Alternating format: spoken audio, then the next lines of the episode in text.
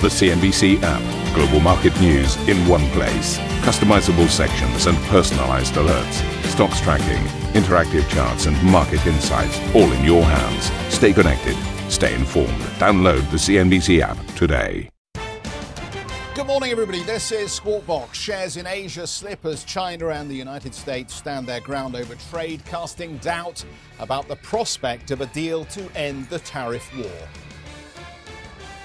And U.S. Secretary of State Mike Pompeo heading to Brussels for talks amid escalating tensions with Tehran, but telling me in an exclusive interview that the U.S. military ramp up in the Persian Gulf is not raising the risk of conflict. We're not going to miscalculate. Uh, our, our, aim is not war. Our, our aim is a change in the behavior of the Iranian leadership. We hope the Iranian people will get what they finally want, what they so richly deserve. Uh, Uber stutters in its widely anticipated debut, dropping over 7% to close well below its IPO price as shares in rival Lyft slump to a fresh low. Manchester City fend off Liverpool to claim the Premier League crown by one point as manager Pep Guardiola becomes only the third coach in the league's history to win back to back titles.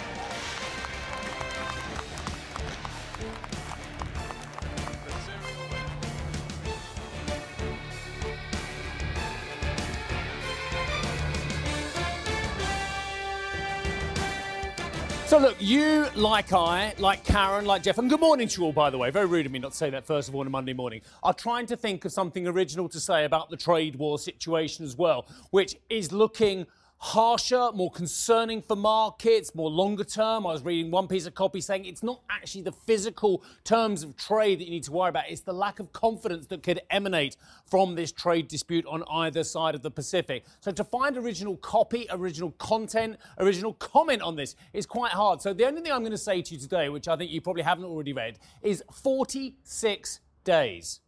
That's how long, potentially, if we're not expected to see a meeting between Mr. Xi and Mr. Trump until the G20 meeting in Japan, 46 days is till the 28th of June. That is at the moment, and I'm sure something will have to happen in between then. That is the number of days that the markets, of course, not every one of those is trading day, have to negotiate the rhetoric surrounding the fact that there isn't a big meeting on the table and hence there isn't going to be potential progress uh, in a situation which is very fast moving because, of course, it takes two to four weeks to cross the Pacific with those container ships as well. And by the time they get to Los Angeles, by the time they get to the US West Coast ports, then they are going to have a 25% tariff slapped on them as well. So that is the main worry for markets. And they can worry about all the other things as well, like inflation watch, Fed watch, Brexit, European growth stories, etc., etc. as well. So with that in mind, US markets well, this is where they closed on Friday. There was some soothing language out of the administration early on as well, but I think the markets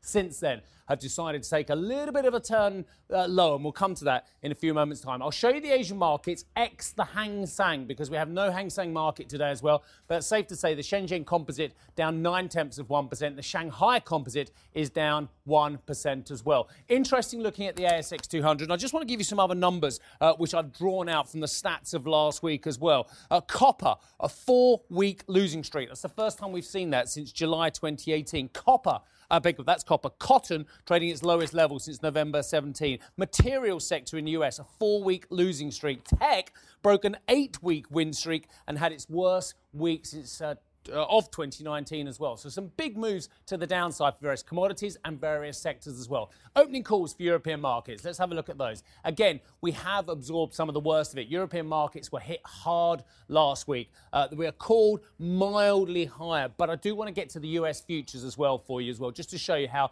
uh, they have turned south uh, a little bit there. And just to show you that the futures changed down 29 points for the S&P and 247 points for the Dow as well. But I have got one piece of good news for everybody this morning. Yes. One of the steadying hands of global markets is back. Where? After Where? his sabbatical. One of Where? the people who can just calm the nerves and just push back on the rhetoric is back at the helm. It's like James T. Kirk is back at the Enterprise. But Good um, morning, Jeffrey. Good morning. That's Very you, good by the morning. way. Thank you very much. Thank you very much for the introduction. Good morning, Karen. morning, but I'm not sure that even my arrival back on Squawk Box is going to do very much to calm the nerves at this moment, given how these twin track issues of Iran and China are beginning to affect broader market sentiment. I mean, I wasn't here last week, but I watched from afar how the markets How played far? the week. How far? uh, from not very far away. And um, it's, it's clear that the markets at the moment are struggling. The earnings numbers maybe didn't justify a premium back in the market, and they're looking at some of this geopolitical stuff, and clearly people are nervous, right? We've got plenty of it, haven't we? We were saying last week, you know, the three big risks that the market thought we were starting to solve Brexit, the trade issues, and the Fed had all started to effectively disappear. Except what happened? Uh, that narrative changed completely. We're back right to the, the escalation of a trade conflict. Brexit's not getting solved anytime soon. And we've now added another layer on top of the geopolitics that you mentioned in the Gulf region. And uh, you would have got your polling card through, no doubt, for the uh, European elections. Right. Uh, we can all get excited about that. I'm starting what to see the with that? flyers from political parties drop through the letterbox. Well, and I how, have to how will say, the British be part of this? Though? having combed those flyers, I can't find any policy statements that you could hang a, a commitment to. I- I'm not. I'm going to be apolitical about that situation, but I will tell you one thing. Uh, we had um, parish elections, local elections, uh, a week or so ago in uh, my area and throughout the country as well. Uh, and um, we had one person knock on the door down our lane as well. Uh, and I didn't take the call, but my, my wife was at the door, and I could hear this poor gentleman saying, and again, I'm being apolitical because. Hello, good afternoon. I, I have the unenviable task of having to represent the Conservatives in this election. I thought the poor bloke. I mean, let's face it, Mrs May is getting a bit of a kick in as usual at the moment as well. She's got a split cabinet, but I think the way he just, the way that when my wife answers the way he goes, I have the unenviable task of having to. I thought you poor sausage. So you made them a cup of tea. When we didn't, we said no, we're a bit busy putting the kids to bed. Yeah. I think I beat you on the apolitical. I toss all the flies in the bin. In lockstep. So that that sort of ticks Uh, the in apolitical recycling box. bin, yeah, yeah, Of I'm course, sure the that's what recycling bin. Karen actually meant. Even the one from the Greens as well. Uh, President Trump claims the US is, quote, right where we want to be with uh, China after the latest round of trade talks ended without agreement. According to Reuters sources, talks broke down after China backtracked on a commitment to change laws which would prevent IP theft and stop forced technology transfers. The Vice Premier, Liu He, argued the changes required by the US could be enacted through decrees from China's State Council. The US hiked tariffs on $200 billion worth of Chinese goods to 25% on Friday, ahead of the second day of talks with Liu He. China has yet to respond with countermeasures.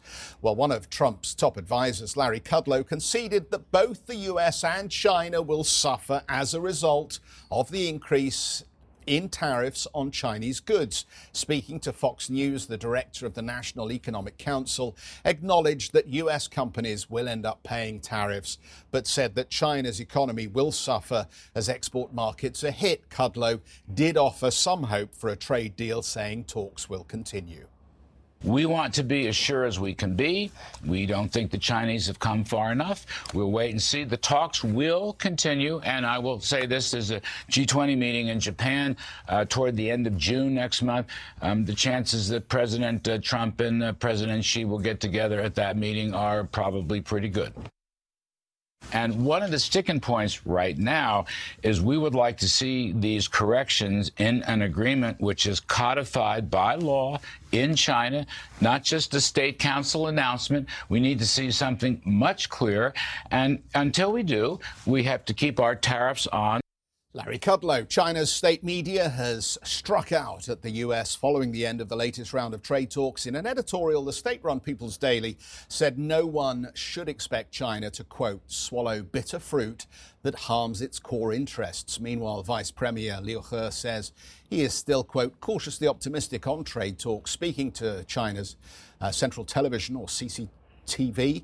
Uh, following the conclusion of talks, Liu He warned Washington Beijing is not scared. At present, the two countries have reached consensus in many aspects, but frankly speaking, differences still exist. I think all of the matters are crucial ones regarding our principle. Every country has its principle, and we will make no concessions on matters of principle. We will handle the problem rationally for the interests of the Chinese people, of the US people and for the people all around the world.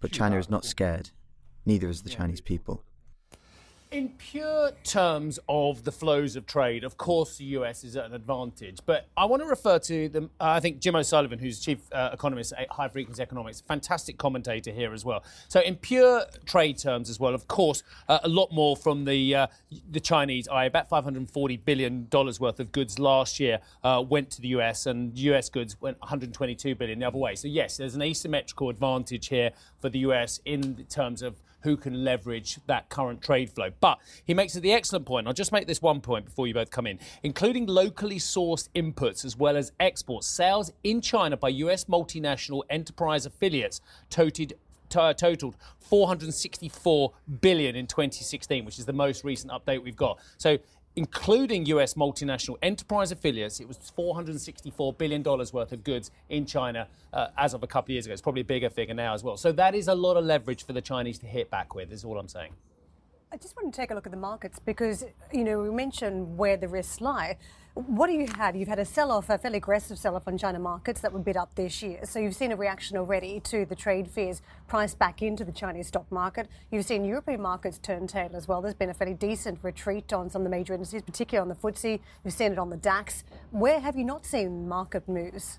the US market has only come off a fraction from the highs. There hasn't really been a huge trade reaction. So it begs the question if we're going to see more negativity come in and some dismay from investors about whether a deal will be reached at some point in 2019 because we've been taken along some pathway for a long time now with a lot of faith that there will be a resolution, then does it come out of the US market? Is that where the trade selling starts to transpire?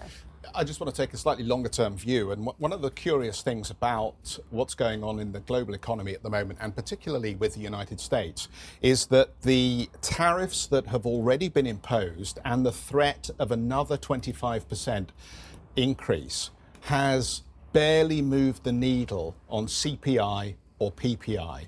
And this is a fascinating conundrum because if there's any silver lining in this story at all for shareholders, it is the possibility that this action brings inflation back into the mix. It would validate the actions taken by the central banks, and ultimately, it would, as companies begin to renegotiate their supply chains, it would bring some pricing power back into corporates.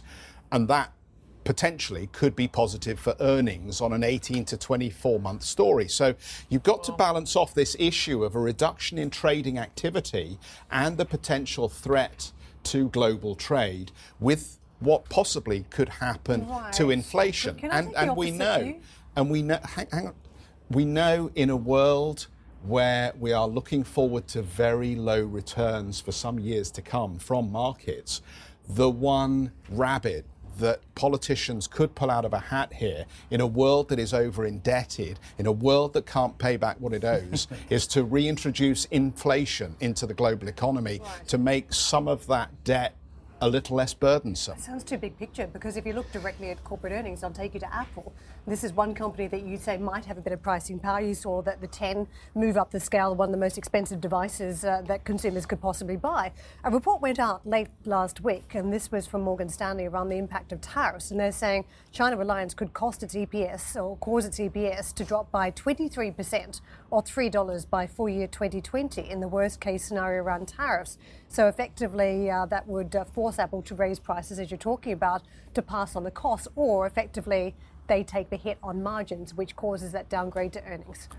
Um, yeah, so many things to talk about. Right, one, um, your original point about um, equity markets and where the, the, the, penny will drop next. Isn't it extraordinary that stock outflows have reached $116 billion this year? And that was a fact we got last year from that BAML survey. Uh, equity investors poured 20.5 billion out of global equity funds in the week that ended um, Wednesday, the, uh, the previous Wednesday. So that's very interesting. So people are selling stock. Who's buying it? Well, we know the buybacks are enormous as well. So it's very weird asymmetrical things going on here. Equity investors taking money out of the stock market. The companies are still buying. That, you wonder about that. In terms of the inflation, I think you're right. But I don't know whether it'll be profit for the companies as well, because I think they are having to absorb a lot of this. And as Mr. Kudlow has said in interviews as well, and I think it might have been that Fox one as well, is that he slightly disagreed with the president about who will be taking the pain, because the president It says many things that are correct, uh, but the, the fact that the Chinese are paying isn't the whole story. It's the American companies, it's the American affiliates of companies on the imports. They are the one who pay the customs bills of these coming through. Now they can either pass it on to customers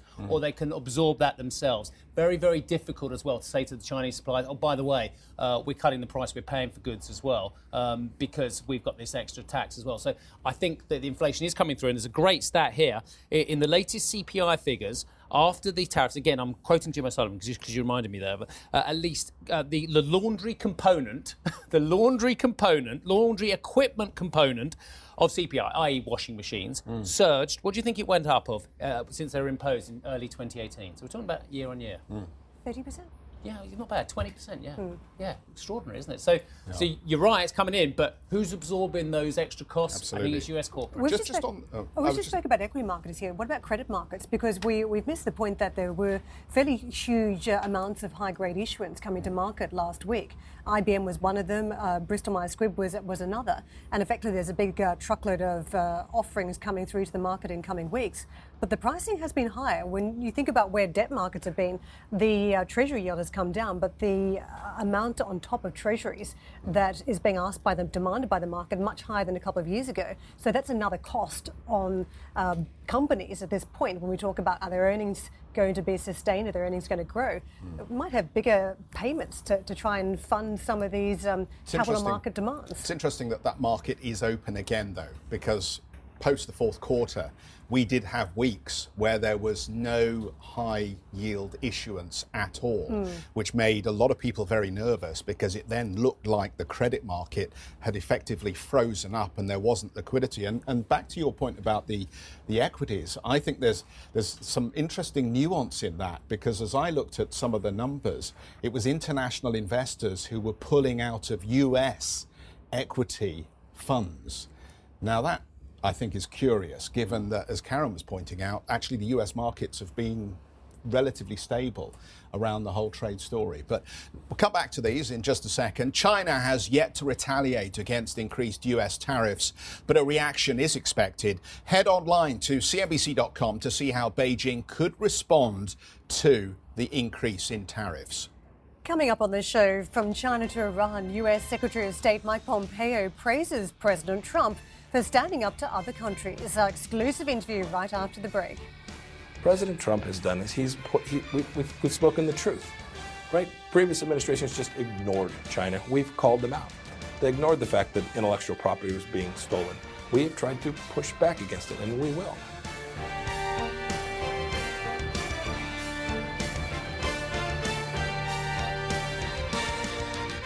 Vessels were targeted by, quote, sabotage operations near the port of uh, Fujairah, according to a statement from the Foreign Ministry of the United Arab Emirates. Authorities did not blame a country or any other group for the incident, but described it as a, quote, dangerous development. Meanwhile, the Emirate of Fujairah denied reports of an explosion at the port itself. Important distinction there.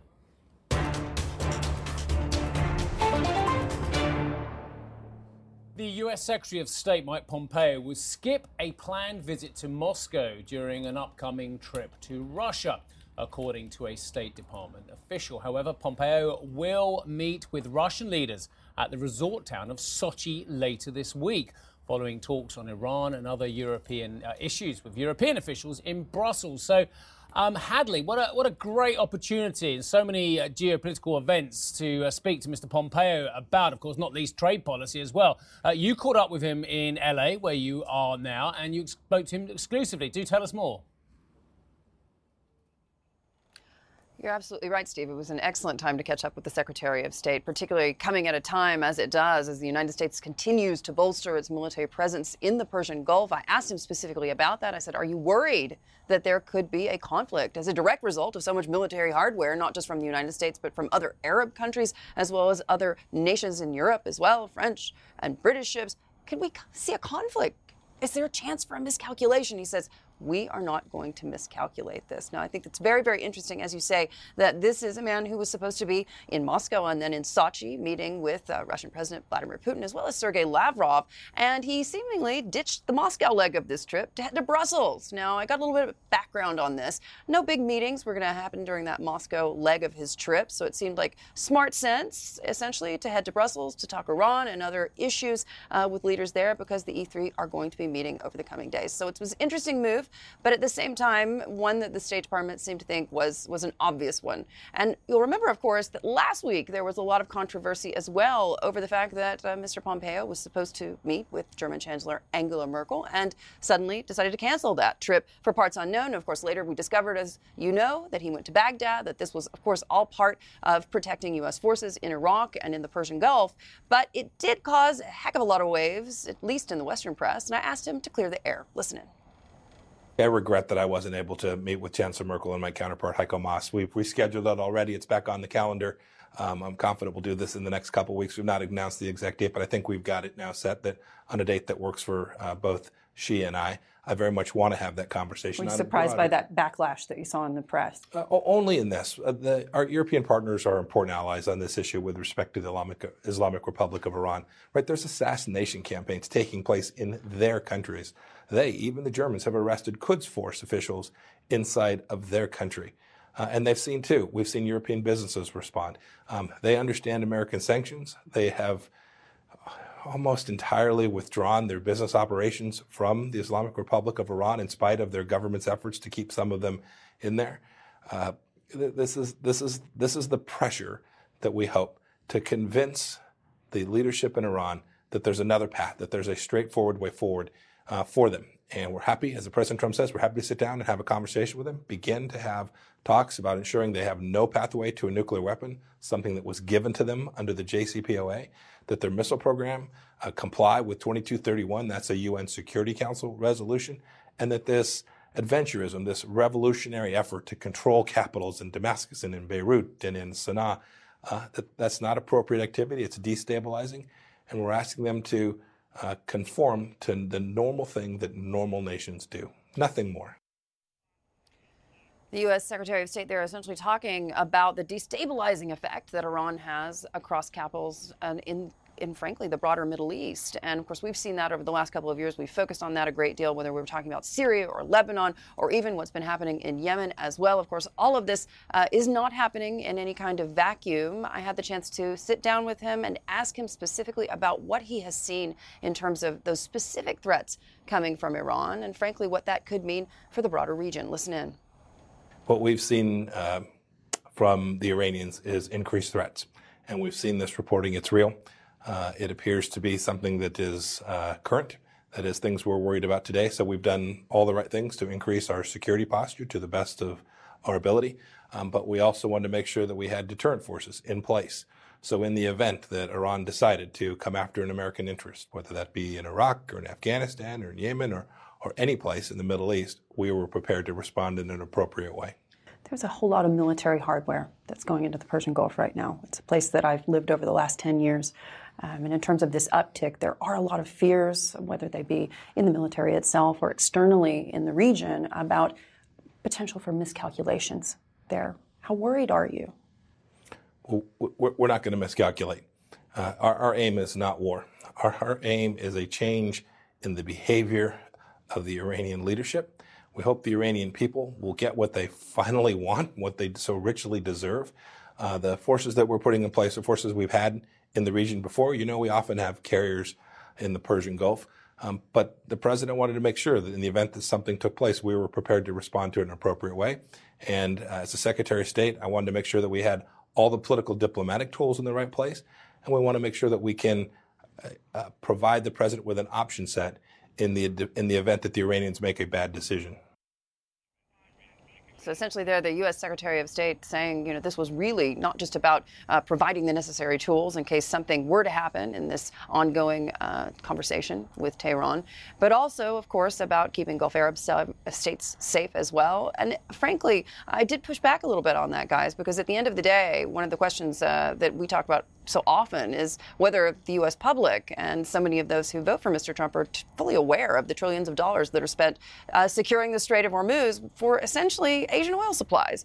So it, it strikes a, quite a different note and a different tone, I think, when you come at it from that kind of direction. And I also pushed him on oil prices as well. And he said, hey, listen, just look at the charts, look at the numbers. Everyone was anticipating that oil prices would spike as a result of what we did with the waivers. And he said, it hasn't happened. We're going to continue to make sure that those prices are, are working for the American public. But certainly, guys, we'll have to see if all of this continued tension has an impact. Thank you for listening to Squawk Box Europe Express. For more market moving news, you can head to CNBC.com. Or join us again on the show with Jeff Cutmore, Steve Sedgwick, and Karen Tso, weekdays on CNBC.